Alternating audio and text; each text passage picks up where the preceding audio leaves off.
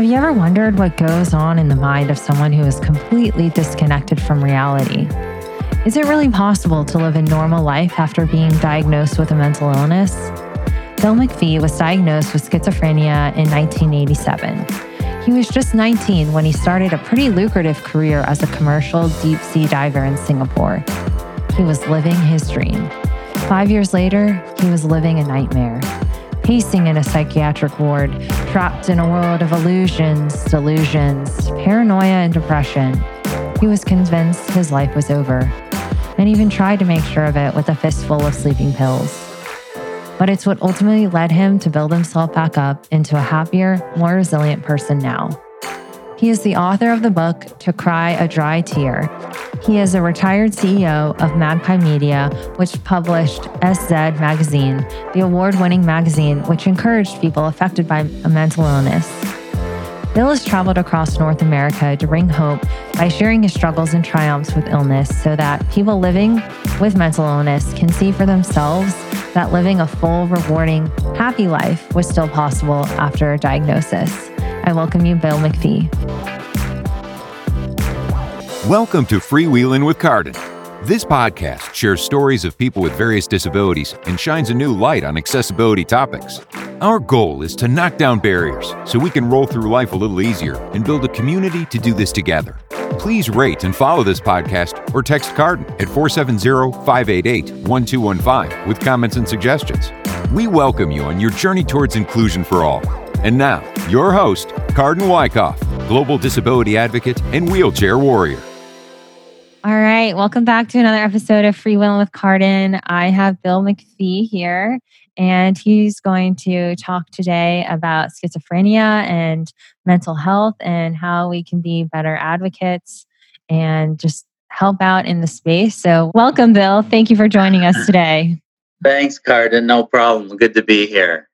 Yeah, and tell me a little bit about your journey with schizophrenia. Um, I read a, a, just a little blurb about you where you were jet setting across the world when you were younger 18 19 20ish and your whole world totally changed so yeah yeah so a little I'll, bit about that sure I'll, I'll, share my story with you so basically i'll go back as a childhood um, mental illness ran in my family my mother was basically bipolar, but at the time it was just called manic depressive. And even before that, it was just kind of mom's getting sick again kind of thing.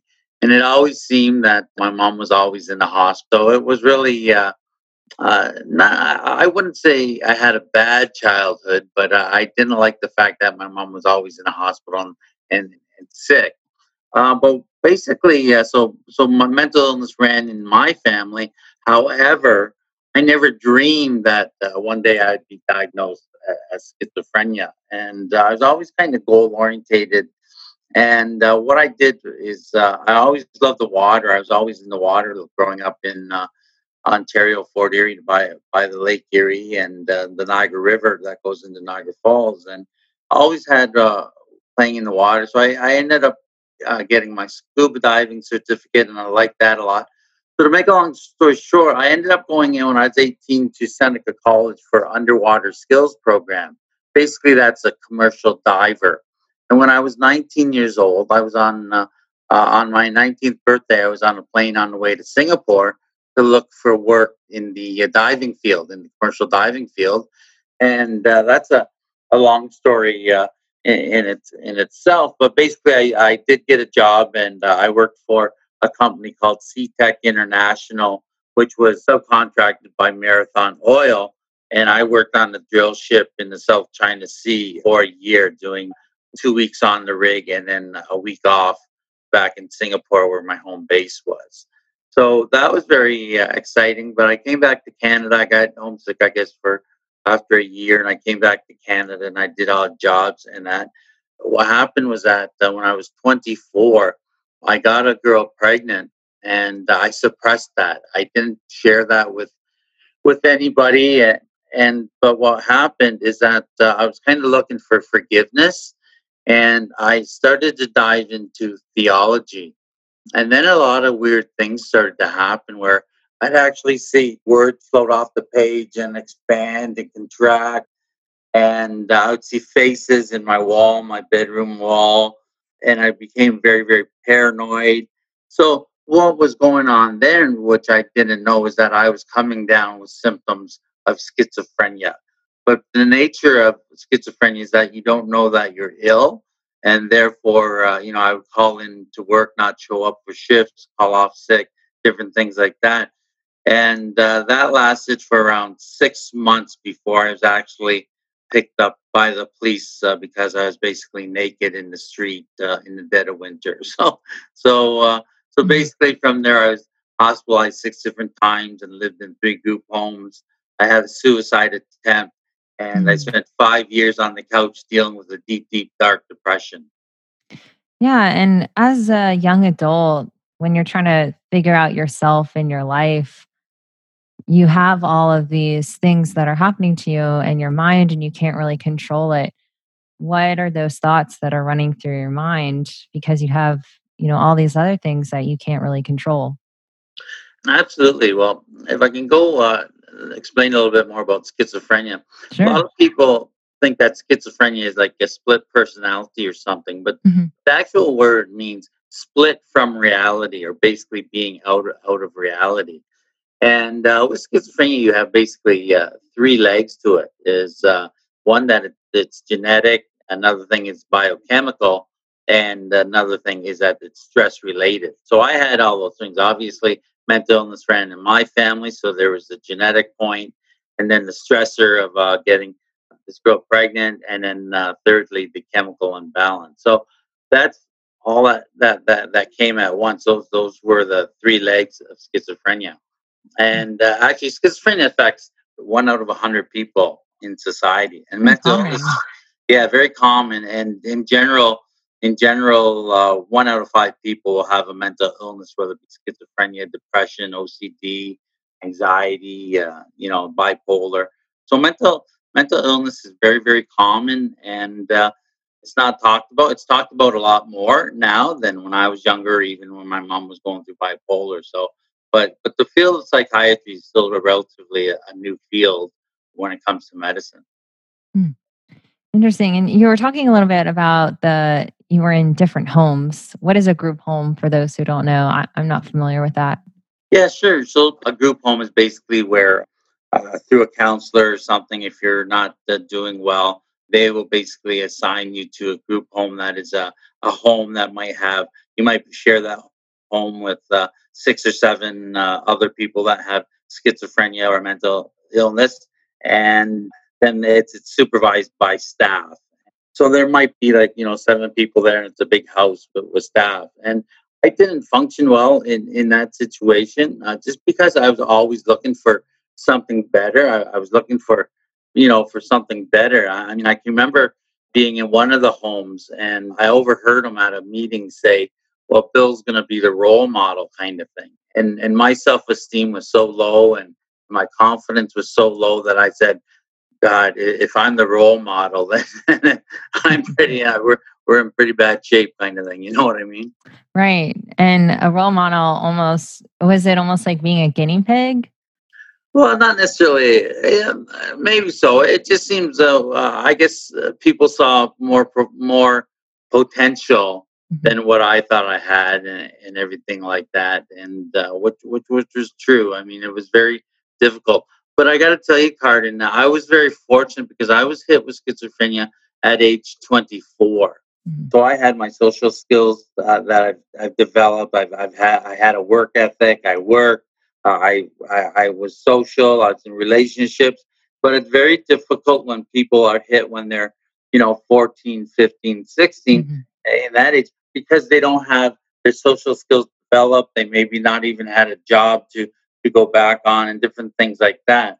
And usually they say that women tend to do better with the illness of schizophrenia than men because women are usually hit with it a little bit later than men and and they have they have their education or uh, a career that they can go back to where and that was my case i was fortunate that i was hit at 24 instead of at 16 or 15 or something like that. And and the normal thing usually it hits between say 15 and 25. but there's always exceptions to that. But it's and, schizophrenia is known as youth's greatest disabler because of that. That's the time that it actually hits between 15 and say 25. And were you the only one in your family that had this? You said it was there was a genetic component to it. Did I mean did you feel well, isolated? Were you alone facing this? Yeah, my well, you know what? Um, my mom earlier had had bipolar in, in, the family, so there's the, the genetics there, and um, yeah, my brother. I think my brother had uh, some some mental health issues uh, as well, but uh, no, uh, you know, it's just, it's just like just like you know, cancer runs in families, high blood pressure can runs in families, diabetes can run in families, and and unfortunately, mental illness runs in families. But you know Carden, one one of the main things, the main difference is uh, between physical illness and mental illness is the following. I really don't like it when people say, "Oh, well, well, mental illness is just like a physical illness." Where, say, if you had diabetes or something like that, you have to take insulin and and, and that. But the real difference is is is Carden in with mental illness is that if if I fell down and I broke my arm and my bone was sticking out of my arm and there's blood all around, my brain would say, Bill, you broke your arm. You have to get to the hospital. You got to get a cast on it and everything mm-hmm. like that. You got to get it treated. But the problem is with mental illness is that because it affects the brain, the brain doesn't know it's sick. And mm-hmm. um, so that's why physical illness and mental illness is different because illnesses such as like bipolar, schizophrenia, schizoaffective, being paranoid, we really don't realize that we are we feel that way because our brain is broken and the brain brain doesn't know that it's sick. And another mm-hmm. name for that basically is a lack of insight. We have a lack of insight of our illness. Before we continue the episode, I wanted to drop a little ad. If you have a disability or are with friends with disabilities, have you ever gone somewhere and faced accessibility issues? Like an entrance isn't wheelchair accessible, or the venue is super dark and would pose challenges if you had low vision? iAccess Life is here to help with that. And honestly, it's such a great partnership and relationship that I have with Saeed and Brandon, the co founders of the app. And it is a mobile app that lets users with disabilities rate, review, and research places based on their accessibility. And you can rate places like restaurants, stores, hotels based on the accessibility of parking, entrance, interior space, bathrooms. It's like the Yelp for disability ratings. And each category you can rate out of five stars. The app is found on the App Store and Google Play for Android. Please use the promo code CARDEN, C A R D E N, when signing up. And when you've created an account, you can set your disability category. And like for myself, I'm a wheelchair user, and I then receive tailored recommendations. I highly, highly encourage getting synced up with iAccess Life. Use the promo code CARDEN, C A R D E N. It's free to download, and I look forward to seeing your ratings everywhere that you go. iAccess Life has been a huge help for me, especially in the Atlanta area when I'm out and about going places. I can easily pull up the venue, the facility, and whatnot and see if it's accessible. I know right now with COVID, it's a little bit difficult to go out and about, but you can still rate interview places while you're in the comfort of your own home. And then when the doors reopen in your city, I recommend as you're going places that you're actively rating interviewing places to make the world a more accessible place. And again, use promo code CARDEN, C A R D E N, when downloading iAccess Life. The letter I, Access, A C C E S S, Life, L I F E. And now back to the episode. That brought up an, another thought. I was listening to one of your YouTube videos the other day, and you're working on a second book, as I understand, and or and there's a, a child in there and she is in the car and talking to herself and she thinks that everything is normal like everyone can hear voices yeah um, yeah exactly like that that that's the thing it's uh yeah and I'll, I'll talk about my second book in a second but um that's right so this girl heard voices every uh, since she was little but she would didn't know it. She thought everybody heard voices. Yeah. And why wouldn't you think that? Why would you? How could you kind of self-diagnose that you're hearing voices at, at six, seven years old when when uh, everybody else is you think are the same? So yeah, so so you know people can go on having illness and, not know it, and uh, it's, Mhm. it's very common. Right. And so it's like as if you think that this is normal and your brain doesn't know that it's ill, but it is experiencing illness. But if Yeah. it's happening at such a young age, when you're still trying to figure out who you are as a person and those social skills as you're talking about, it's like Yeah. you don't know what is and what isn't normal. Exactly. Yeah. Yeah. So that's uh, that's a hard part. And you mentioned the second book. The second book I'm writing is called. Uh, uh, well, my first book is called "To Cry a Dry Tear: Bill MacPhee's Journey of Hope and Recovery with Schizophrenia," and the second book that I'm called that I'm writing is called "Over the Edge and Back." And what it is, it's about people who have ha- attempted suicide, but however are living uh, lives that they enjoy now. And uh, there's going to be a little bit of a uh, a cultural flavor to it, where I'll be examining suicide in the West and in the uh, Middle East and, uh, and then in the Far East as well. And what have you found? Or are you still in the works of writing Yeah, we're in the works. Uh, my first profile was a person uh, up uh, way up north, a, a First Nations person who uh, had a suicide attempt, and then uh, we're working with uh, a girl in Vancouver that uh, had schizophrenia and that, and she had many attempts. She heard voices Mhm. um, a lot of uh, most of her life, uh, telling her to, that she was no good and to kill herself and different things like that. And then right now, we're just actually looking for a couple uh, people uh, in India to do a couple uh, profiles. We're looking for somebody in uh, uh, Mumbai, and then we want to get somebody in New Delhi as well. And then we have other countries that we're going to take people uh, examples from there as well. What do you think that you're going to find? Well, I think that you'll find is that uh, that there's different uh, reasons for for suicide. One, obviously, you might think that there that depression is is key to all of them, but not necessarily, because there's uh, people who are driven into cults and things like that that, that Mhm. commit suicide, or uh, there's a lot of accidental suicide. For example, I had a legitimate suicide attempt where I, where I tried to OD. But earlier on in my illness, I was walking uh, against traffic uh, on a highway, and cars and trucks were swerving around me. And if I was going to be, if I was hit or killed uh, in that situation where a car or truck hit me, people would think, oh, well, Bill went out on the road and committed suicide. Where in fact, I didn't want to die. It was my illness that brought me onto the road that would have killed me. So people would have thought that that was a suicide, but in fact, I didn't want to die. It was just because of my sickness. Mm. And so, so that that so there, so there's suicides that look like uh, uh, that somebody might might have wanted to commit suicide, but it was just their illness who basically made them succumb to suicide. So there's things like that, and then there's also protest people who who are up for a cause are, are really what they think is a major and, and, and a cause. And you know, you hear about people setting themselves on fire or something like that for uh, for a certain cause and that.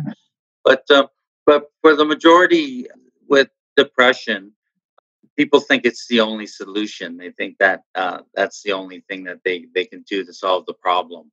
And if I can just, I just want to mention one other thing about uh, suicide is that a lot of times people think that people who commit suicide are very selfish or um, you know they, they're not they, they're not thinking of their loved ones and everything like that.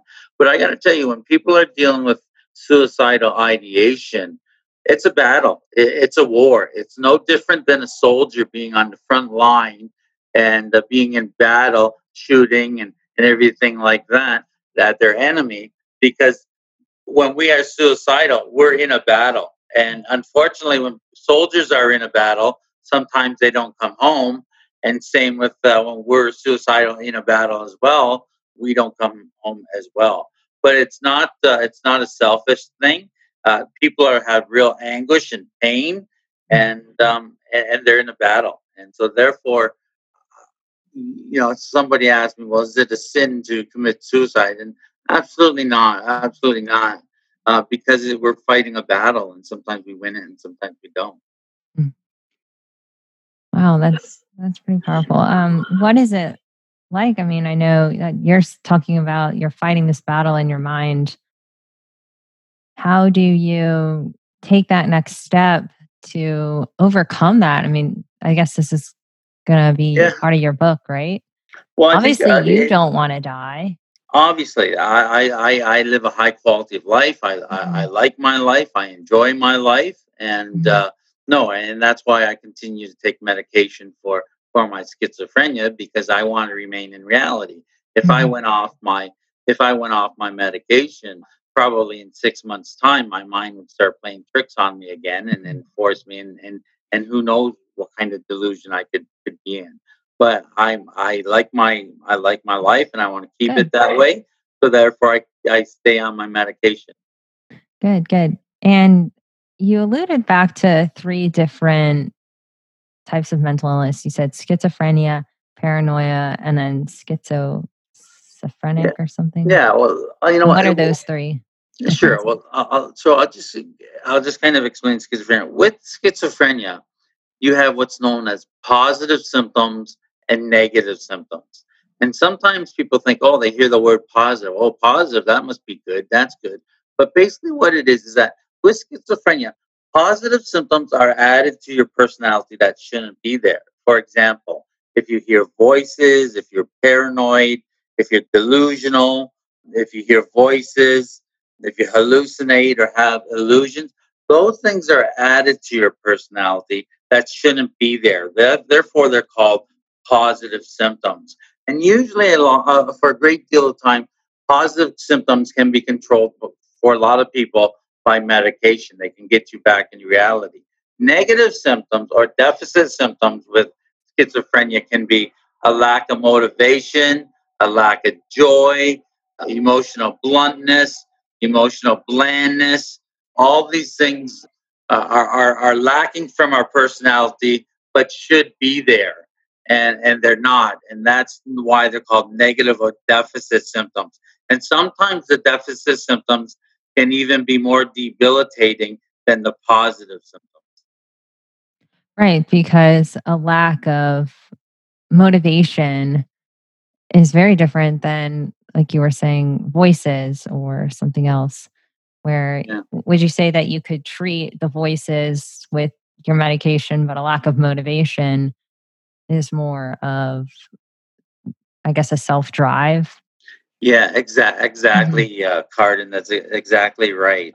With the positive symptoms, medication can clear that a lot of time. Though Mhm. voices, a lot of times, voices are the last symptoms to go. Sometimes it's hard to get rid of voices. A lot of people still have voices that they seem to be the hardest thing to to get rid of. But um, as far as the negative symptoms and the lack of motivation and that, oh, it's it's totally like that. It, it- you, I mean, just to give you an example.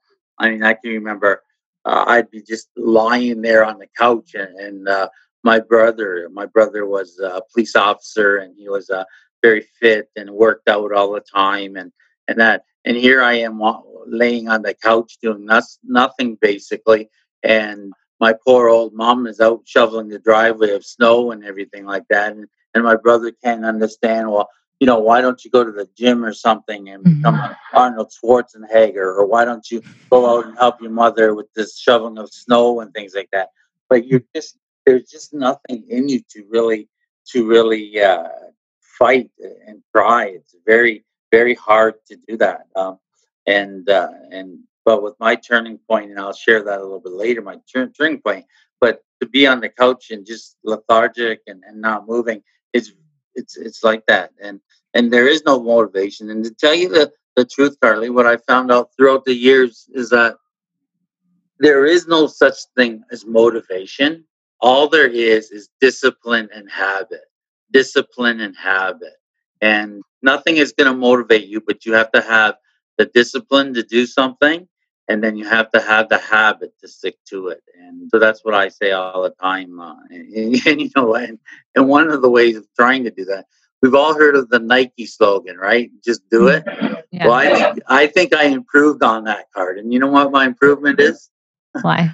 just do it now. You know, just do it now, and that's a that's a procrastinator's uh, uh, solution right there. Just do it now. That's great. you mentioned your brother was a police officer, and then the other imagery of someone walking out on the highway against traffic, knowing that they probably shouldn't be there. With the world right now, there's obviously a lot of br- police brutality going on, and that's very top of mind, especially in the United States. How do you feel that we should solve that issue for police officers addressing individuals who are experiencing signs of mental illness? Well, definitely, yeah. I mean, uh, I mean, definitely. Uh, that, that like there's been a few cases uh, in Canada as well where where there's been sh- shooting by police officers of the mentally ill and things like that.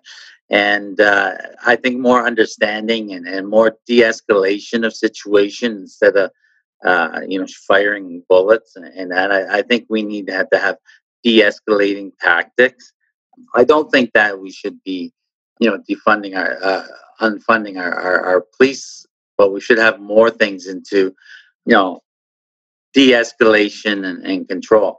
Because I know that here in Canada, like when people who are mentally ill are picked up by the police, the police officers have to stay at the hospital or whatever for a long time, like six, seven hours, both of them just there with with a, a patient, and and and that's not good resources to use. And so, yeah, so there definitely needs to be more de-escalation uh, with the mentally ill. But but the truth is that the, the truth is, Carden, is that when I was psychotic, when I was delusional uh, and everything, the truth is somebody who is delusional, you really don't know what's going on in their mind. You really don't. And some people can be dangerous. And at points, I was driving erratically. I was dangerous in my delusions. And I just thank God that I didn't kill anybody in my delusions, but right. I easily see how something like that could happen. How would you want the police to approach you or treat you if you were in those delusions?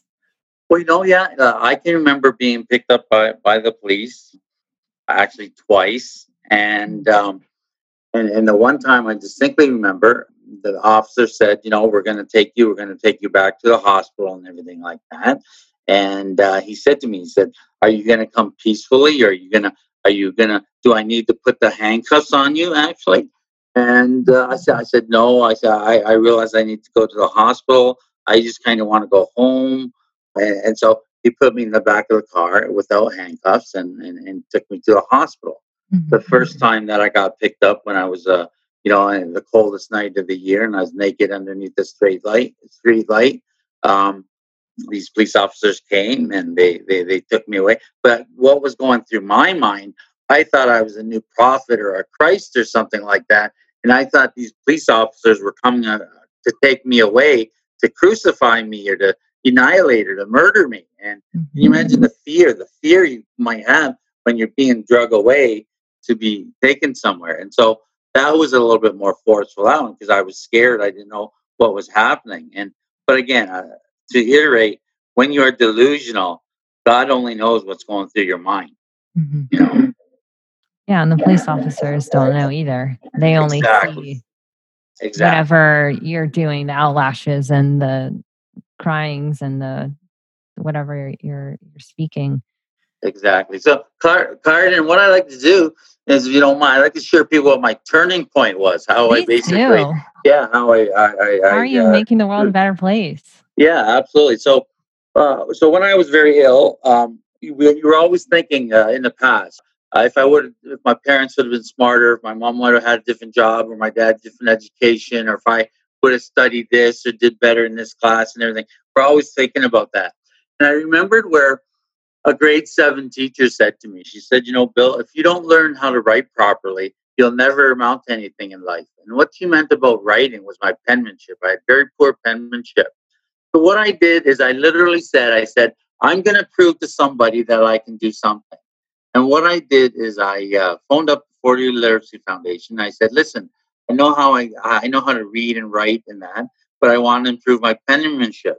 So basically, Martha came came over was was uh, to give me penmanship lessons, and Martha was going to Niagara College for social work, and she was also the executive director of the Big Brothers and Big Sisters, and uh, she was also a volunteer at the Literacy Foundation. So Martha came by, and we would um, do penmanship exercises, you know, once a week. And and because of those negative symptoms I had, I would say, "Oh my God, you know, Martha's coming tonight. That means I got to wash my hair and brush my teeth and shave these things that are difficult to do with negative symptoms." But Martha would come over, and then Martha said one day, she said, "Bill, you know, I know you're not doing much," which was an understatement. And she said, "But I, I go to the college." She said, "Why don't you?" Why don't you uh, sign up for a course and I'll drive you? And I thought, oh my God, sign up for a course. That means I got to wash my hair and brush my teeth and shave, all these things that are difficult to do. But I signed up for a photography course and I didn't enjoy it. I still had that lack of joy, but I went through the motions. I bought a camera, I did the darkroom stuff, I went on the field trips and all that. So I started to do that. The next thing I know is that Martha's on the phone and Martha says, You know, Bill, I'm the seventh group person, chairperson for the Scouts, Beavers, and Cubs and we need a treasurer. How would you like to be our treasurer?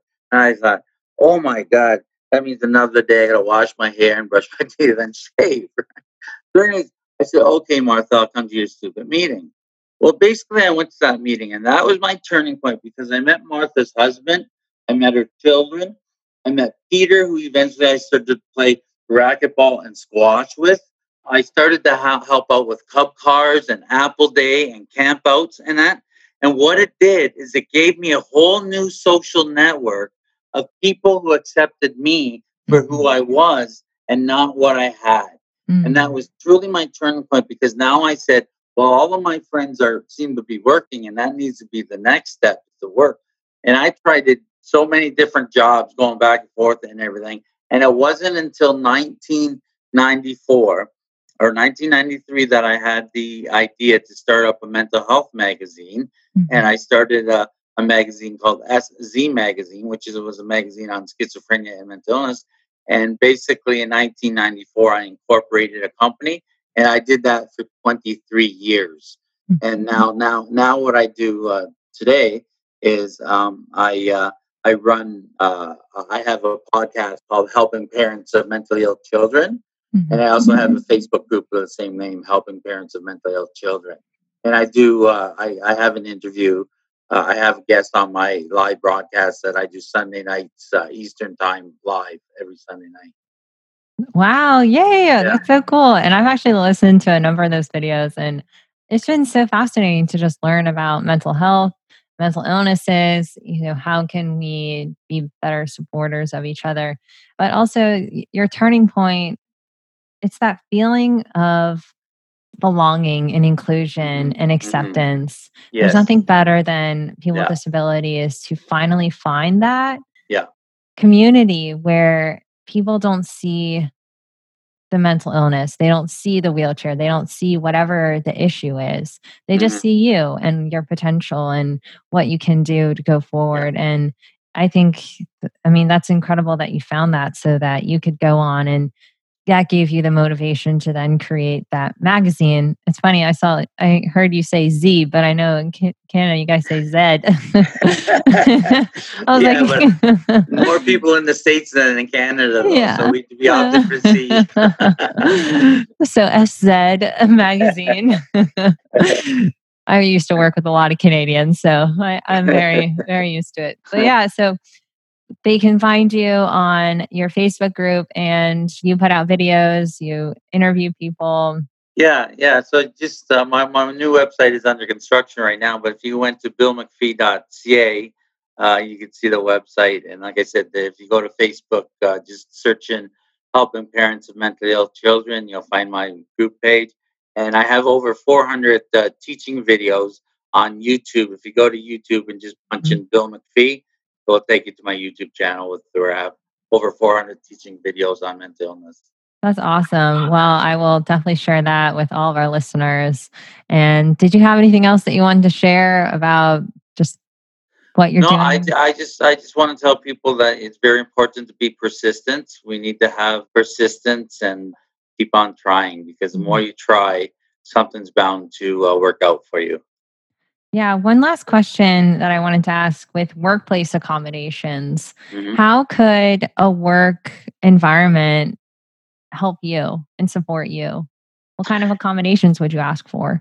Yeah, I think I think when we're dealing with uh, with the mental illness and, and voices and everything like that, I think uh, a very calming and quiet environment I think is is the best. Not not where there's a lot of stimuli going on, and as well, I always say that it's very important to live a stress free life and to live as simply as possible, and that's what I tried to do.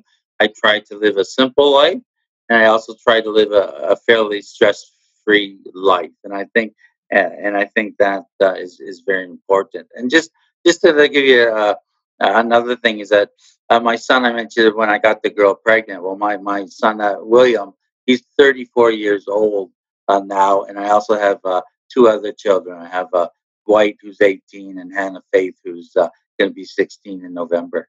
So a life is possible. Yeah, absolutely. I always say that there is life after mental illness. Absolutely. Well, great. Thank you so much, Phil. I really appreciate your time and your expertise, and definitely direct people over to your Facebook group and your YouTube videos because we can all learn how to be uh, better with just helping other people out with mental illness. Thank you very much, Carden. Thank you. Thank you, friends, for listening. Please rate and follow this podcast or text Carden at 470 588 1215 with comments and suggestions. Tune in next week for another disability topic.